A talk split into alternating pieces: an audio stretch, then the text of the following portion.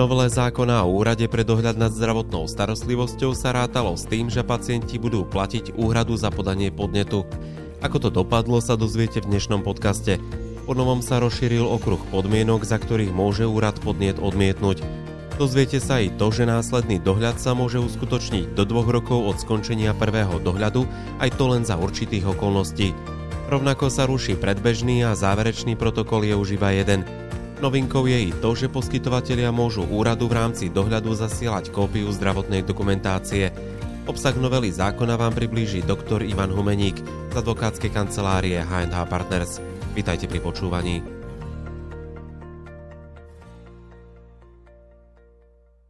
Od nového roka je účinná zmena zákona o úrade pre dohľad nad zdravotnou starostlivosťou a zdravotných poisťovniach, ktorá prináša viaceré novinky. Poďme sa na nich bližšie pozrieť. Samotný úrad pre dohľad, keď pripravoval tú novelu zákona 581, tak prečo sám úrad dokonca navrhoval to, aby e, osoba, ktorá podáva podnet, zvyčajne je to pacient alebo nejaký jeho príbuzný, aby e, uhradil príslušný poplatok. A to bola akože naozaj taká revolučná novinka, ktorá, môžeme teraz, nemusíme napínať zvedavosť našich poslucháčov, ktorá samozrejme, že neprešla, pretože sme na Slovensku a kto z politikov by e, si chcel e, lajznúť to, že zahlasuje za to, aby pacienti pri sťažnostiach museli platiť nejaký poplatok. Takže ono to neprešlo, ale mne je to ľúto, pretože fakt je ten, že dnes je veľmi jednoduché pre kohokoľvek, kto je hoci z akého dôvodu nespokojný pri poskytovaní zdravotnej starostlivosti, tak to je otázka 3-4 sekúnd, kedy si vyhľadá na webe proste formulár na podanie podnetu. No a tým, že to nestojí nič, len jeho čas, no tak proste veselo si to môže podať. A popri samozrejme takých podnetoch, ktoré majú svoje rácio, kde naozaj akože má zmysel sa pozrieť na to, čo sa udialo v rámci tej zdravotnej starostlivosti, tak fakt je ten, že je mnoho takých podnetov, ktoré ja by som povedal, že sú až šikanózne, hej, že sú opakovane podávané, alebo vôbec nemajú ako keby ten obsah, že, z ktorého by vyplývalo, že v čom ten stiažovateľ považuje zdravotnú starostlivosť za nesprávnu. A to zaťažuje všetkých potom samozrejme. Áno, zaťažuje to aj lekárov na oddeleniach, ale aj poskytovateľov zdravotnej starostlivosti v ambulanciách a toto práve mohlo zabrániť tomu, aby to ľudia tak povediať nezneužívali, lebo niekto si možno povie, že tak podám podnet a uvidíme, čo z toho bude. Hej, že jeho to nič nestojí a tak by trocha pouvažoval nad tým, že musím zaplatiť, tak sa k tomu aj takto postavím asi. A hlavne tam nejde ani tak o výšku toho poplatku, pretože jasné, že nie je možné žiadať za takýto typ ako keby obrany práva alebo teda ochrany pacienta nejakú likvidačnú sumu. Tam od začiatku išlo také kultivovanie toho prostredia, aby, si, aby, si, aby sme si ako pacienti uvedomili, že ako ja keď odstrelím nejakú stiažnosť, lebo som nebol spokojný, že to na druhej strane spúšťa akože pomerne masívny kolobek súčiastok, kedy úrad začne konať, poskytovateľ sa musí vyjadrovať a ono to v zásade častokrát vlastne z mnohých ľudí to zdržuje, hej, keď to nie je dôvodné. Počúvate Mediprávnik podcast. Takto znie zvuk právnej istoty pre lekárov a lekárnikov. Dostávame sa teraz k ďalšej zmene a to je možnosť odmietnutia podnetu. Ja sa hneď opýtam, že doteraz úrad nemohol ten podnet odmietnúť, aj keď bol opakovaný alebo už na prvý pohľad možno nezmyselný, šikanózny a tak ďalej? Tak tá úprava je v tom, že teraz tie dôvody sú tak celkom konkrétne nadefinované. Opäť aj to, ja toto napríklad, celkovo by som povedal, že možno, že ešte urobím krok späť. Že keby si si porovnal znenie zákona v tej časti dohľadu, ktoré bolo do 31.12.2022, aby si si ho porovnal so znením od 1.1.2023, aby si si dal, že také, že trekovanie zmien. Vieš, že vo Worde si to vieš porovnať tak by si zistil, že si pánečky, koľko sa veci zmenilo. Hej, by si mal kopec červených prečiarknutých vecí. Nakoniec som ti to tak aj posielal pred podcastom, aby si to videl. Ale tu by som chcel upozorniť, že nie všetky buď vyčiarknuté veci alebo zelené veci musia byť zákonite, že úplné novinky. Mnohé z tých vecí sú ako keby len popremiestňované časti alebo učesané časti, zjednodušené veci, ale výsledok ja si myslím, že celkom fajn, pretože v tej časti, ako, myslím si, že okrem toho, že sú tam niektoré veci nové, napríklad aj to, čo si sa teraz pýtal, tie dôvody pre odmietnutie podnetu, niektoré z nich, tak súčasne sa ten text upratal a keď je niečo upratané a zrozumiteľné, tak je to len pre prospech veci. Čiže správne tomu rozumiem, že bolo možné odmietnúť ten podnet, len sa rozšírili tie akože podmienky, za ktorých to je možné urobiť? Áno, presne tak. A ja by som hlavne dal do pozornosti to, že teraz priamo v zákone je stanovené, že úrad podnet odmietne, a to je dôležité, vieš, tá formulácia nie, že môže odmietnúť, on ho odmietne, v prípade teraz to je tá nová vec, ak je zrejme, že ide o opakované a zjavné bezdôvodné uplatňovanie práva na prešetrenie správnosti. Tu tento dôvod, on nie je úplne taký, e, že totálne konkrétny. Keby sme sa na to pozreli očami poskytovateľa, ja si myslím, že to je dobré, pretože aj pre úrad to vytvára určitú, vieš, takú vatu, že vieš, ako keby... Dajme tomu, keď sa pozrieš do dôvodovej správy, ktorú dával úrad, keď koncipoval zákon a išlo to na ministerstvo a tak ďalej, do pripomienkového konania, tak pri tých opakované zjavne bezdôvodných, oni tam aj vlastne vysvetľovali, že častokrát sa stáva, že tie podnety sú na prvý pohľad, že sú to, akože poviem rovno, že blbosti. Vieš, že ty to vidíš, ale no nemohol si to len tak, akože, že tým sa nebudeme zaoberať. Alebo ty vidíš, že osoba toho stiažovateľa, že ona má nejaké psychické problémy, napríklad, že to sú takí kverulanti, že niektorí si nevedia pomôcť, hej, ale na tvojej strane to spôsobuje, že ty si sa s tým musel zaoberať. Hej.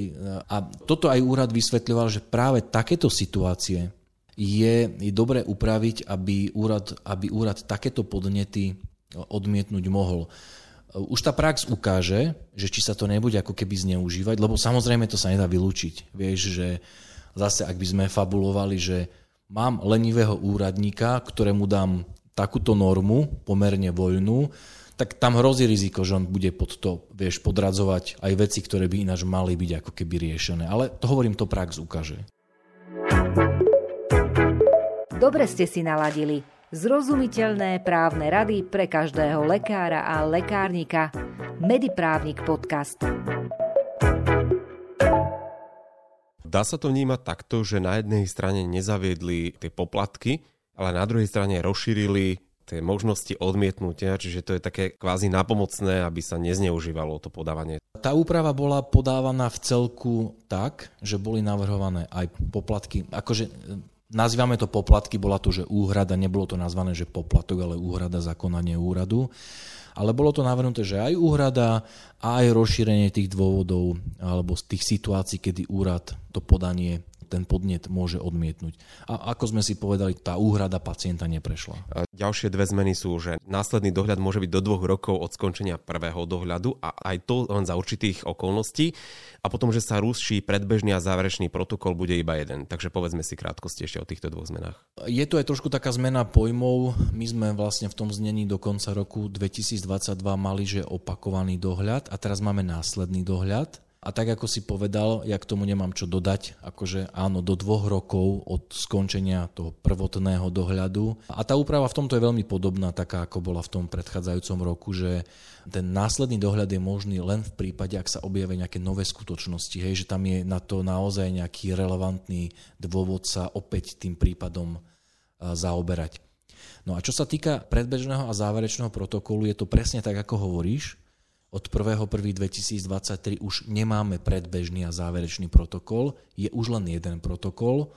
A aj tento bod za mňa je ako keby výsledok nejakej praxe, hej, že ohmatala sa v praxi tá úprava toho predbežného záverečného protokolu a zistilo sa, že niekedy je to zbytočné ako keby taký medzikrok, že to zaťažuje administratívne, je to masívne, hej, a vlastne, že to právo poskytovateľa dohliadaného tej ambulancie alebo nemocnice aktívne sa brániť, alebo teda vysvetľovať a argumentovať, je možné dosiahnuť e, aj tak, že sa mu umožní a má právo vstupovať do toho spisu dohľadového pred tým, ako sa protokol e, pripraví. A to je aj povinnosť vlastne úradu informovať poskytovateľa, že má to právo, že môže vstúpiť do toho spisu a teda dohliadaný subjekt má reálnu možnosť koncipovať svoju obranu. Samozrejme, on môže sa vyjadrovať počas celého toho konania, ale už v tom závere, ako keby ten úrad má, vieš, zosumarizované tie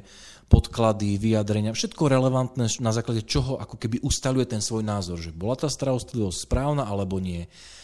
To je niečo podobné, ako keď si zoberieš trestné konanie, oboznámenie sa so spisom. Vieš, keď sa končí vlastne vyšetrovanie, hej, predtým, ako sa dáva návrh na prokurátorovi na podanie obžaloby, tak obvinený má právo sa oboznámiť s obsahom spisu. Lebo to už je naozaj že záverečný, to všetko máš zosumarizované a ty vtedy máš celý ten obraz, hej, že, že čo na mňa majú, alebo že voči čomu sa mám vymedziť. Niečo podobné je to vlastne teraz tuto. Ale blede modrom to bolo podobné aj predtým, len teraz sa to zase upratalo. Mne sa to osobne zase viac páči, je to zrozumiteľnejšie, menej také komplikované. Zdieľajte naše podcasty so svojimi priateľmi. Počúvať ich môžete na platformách Spotify, Podbean, Apple Podcast, Google Podcast a YouTube kanály Mediprávnik Podcast. Zdravotná dokumentácia počas dohľadu. Aj tam došlo k zmene. Akej? A ako si napísal v podkladoch k podcastu, že je to super zmena pre poskytovateľov zdravotnej starostlivosti, takže v čom je vlastne prospešná pre nich?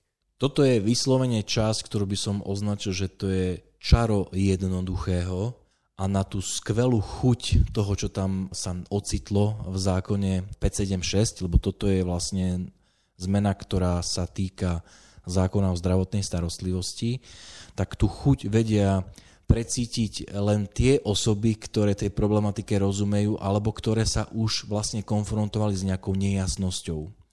Totiž keď je písomne vedená zdravotná dokumentácia, tak e, v zákone máme, že ako sa sprístupňuje a komu sa sprístupňuje. A zákon o zdravotnej starostlivosti hovorí, že ona sa sprístupňuje tým, že ty umožníš vstúpiť tej oprávnenej osobe, ktorú zákon tam menuje, že ktoré to sú, a tá oprávnená osoba si môže vlastne na mieste robiť výpisky, kópie. Jedine znalec si môže zobrať dokumentáciu ako originál, keď sú splnené nejaké tie kvalifikované dôvody. No a teraz, čo prakticky spôsobovalo problémy?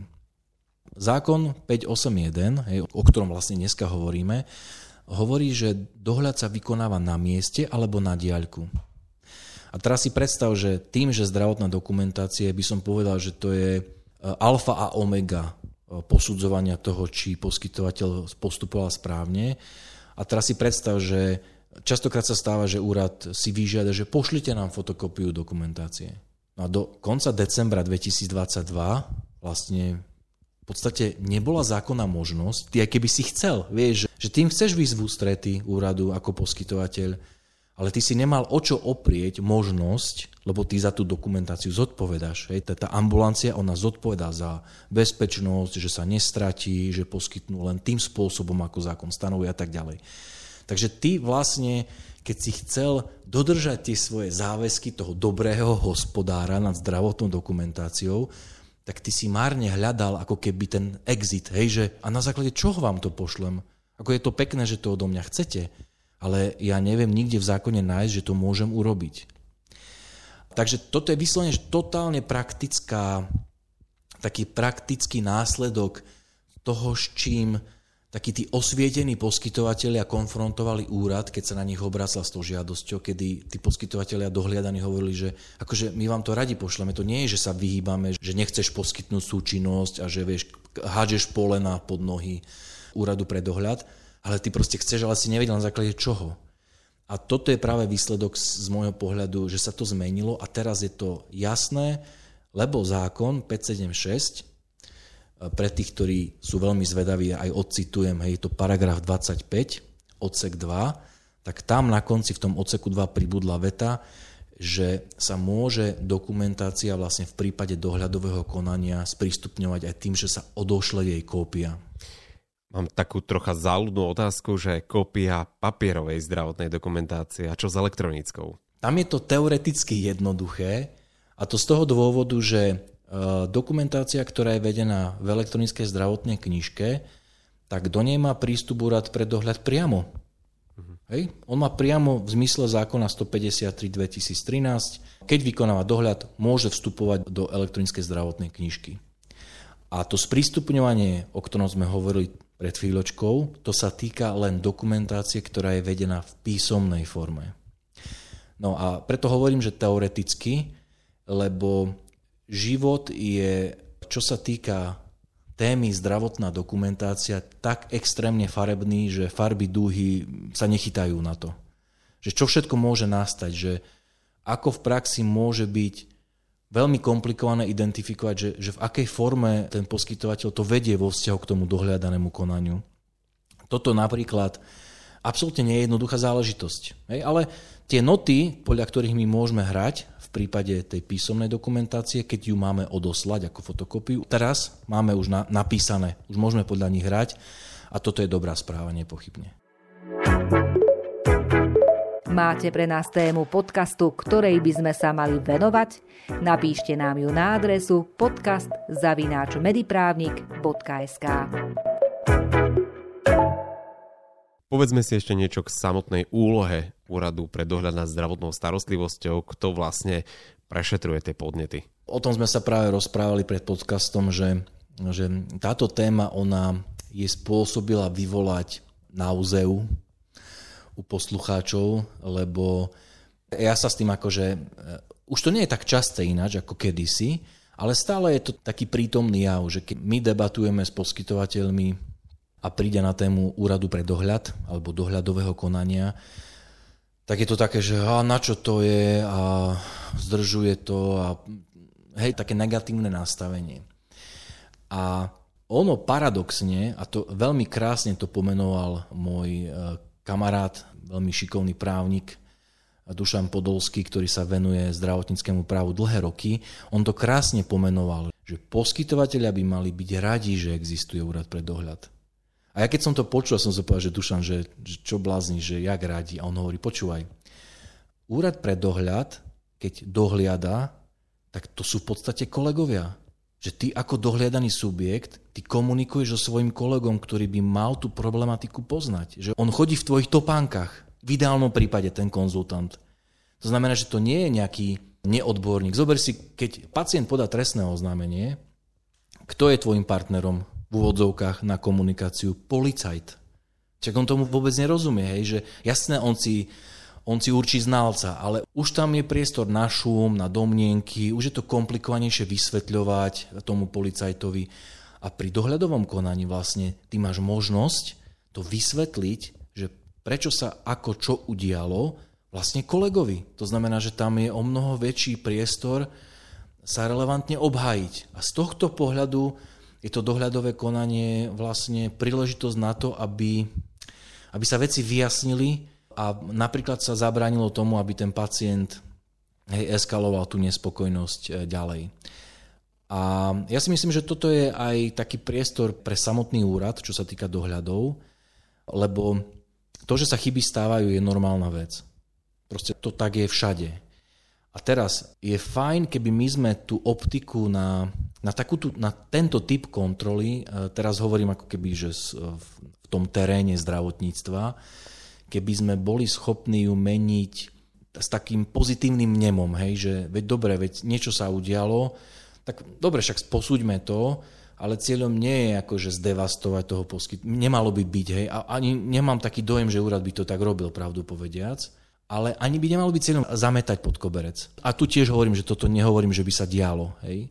Ale ani jeden extrémny prístup, ani druhý extrémny prístup nie je dobrý, ale naopak, a toto ja si myslím, že aj t- taký cieľ, ktorý by sa mal dosahovať v tej komunikácii poskytovateľa a úradu pre dohľad, e, je to priestor na to, možno, že na také zamyslenie, aha, takže pacient tvrdí, že sme poskytovali nesprávne, no my si myslíme, že správne, lebo a úrad pre dohľad môže podať svoj názor a z toho môže byť nejaká kazuistika, aby, aby dajme tomu aj tí ostatní sa akože mohli s tým oboznámiť a, a sa poučiť.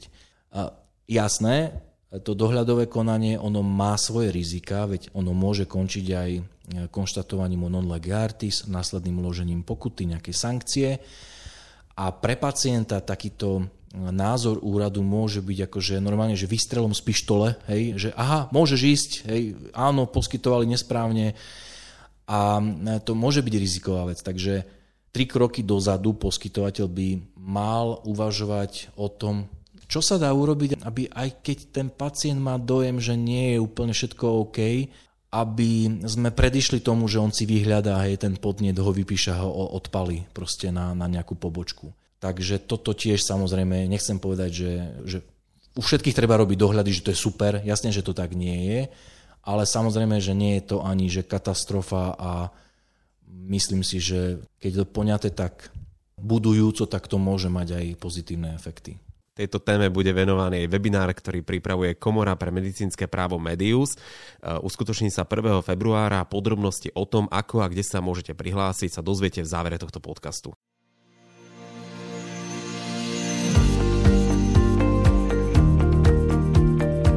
Zaujala vás táto téma? Podrobnejšie sa jej budeme venovať v pripravovanom workshope s názvom Dohľad nad zdravotnou starostlivosťou po 1. januári 2023. Uskutoční sa 1. februára. Speakerami budú riaditeľ pobočiek Úradu pre dohľad nad zdravotnou starostlivosťou v Trenčine a Trnave Zdenko Doktor a advokáti Ivan Humeník a Tomáš Husovský z advokátskej kancelárie H&H Partners zameranej na zdravotnícke právo. Webinár organizuje Komora pre medicínske právo Medius.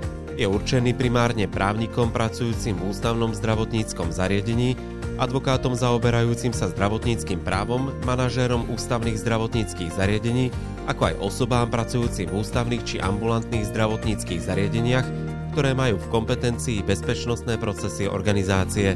Prihlásiť sa môžete na web stránke konferenciemedius.sk prostredníctvom registračného formulára. Nájdete tam i celý program webinára. Neváhajte a prihláste sa ešte dnes. Ak máte otázku, ktorá sa spája s danou témou, pošlite nám ju vopred na adresu office.medius.sk. Tešíme sa na vás.